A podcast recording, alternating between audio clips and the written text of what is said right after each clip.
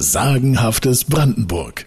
Heimat zum Hören. Lange bevor ein Wilsnacker Stadtförster auf den Katharinenwiesen heilsame Moorerde fand, lange bevor das freundliche Prignitz-Städtchen Badeort wurde, lange, lange davor war Wilsnack ein berühmter Pilgerort.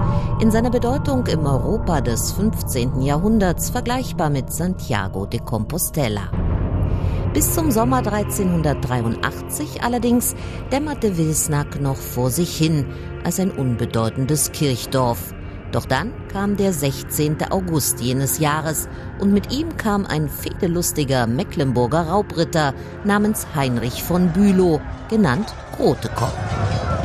Dieser Großkopf überfiel Wilsnack und zehn weitere Dörfer. Viele der Bewohner hielten sich an jenem Tag beim Domweihfest in Havelberg auf so gab es kaum Gegenwehr, als der Raubritter all die Dörfer brandschatzen ließ.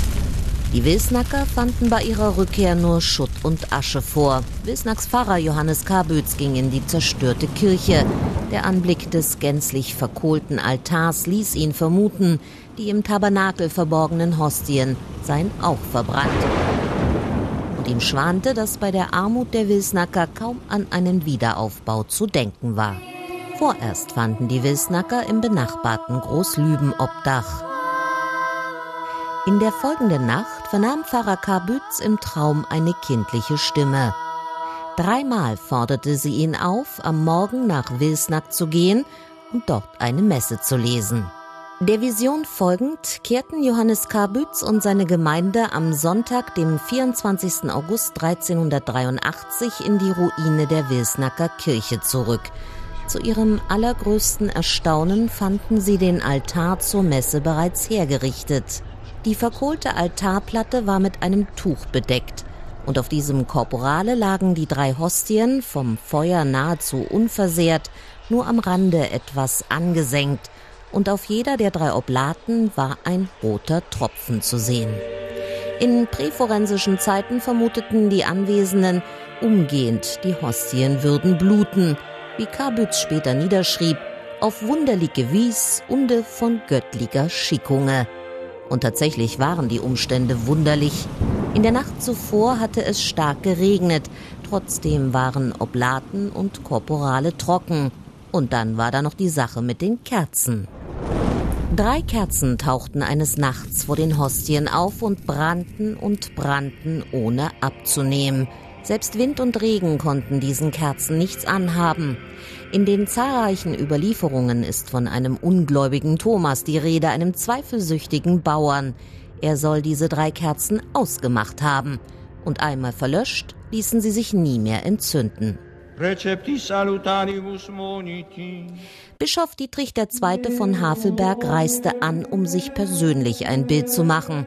In der Kirchenruine las er eine Messe woraufhin sich die Blutflecken der drei Hostien noch vergrößerten. Schon im März 1384 wurde das Wilsnacker Hostienwunder vom Papst bestätigt.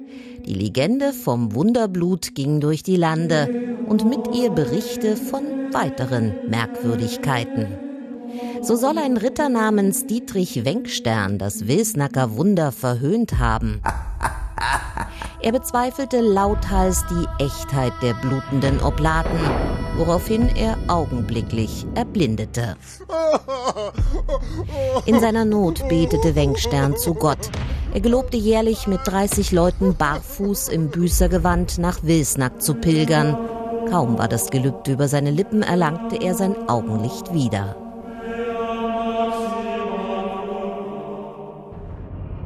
Andere Begebenheit aus dem Jahr 1388, da soll der westfälische Adlige Geismar Berthold von Hansen überfallen worden sein. Der Übeltäter, ein Ritter namens Konrad Spiegel, ließ ihn aufhängen. Als man ihm den Strick um den Hals legte, erflehte von Hansen die Hilfe der Wilsnacker Wunderbluthostien und hing nach einem halben Tag noch immer lebend am Galgen.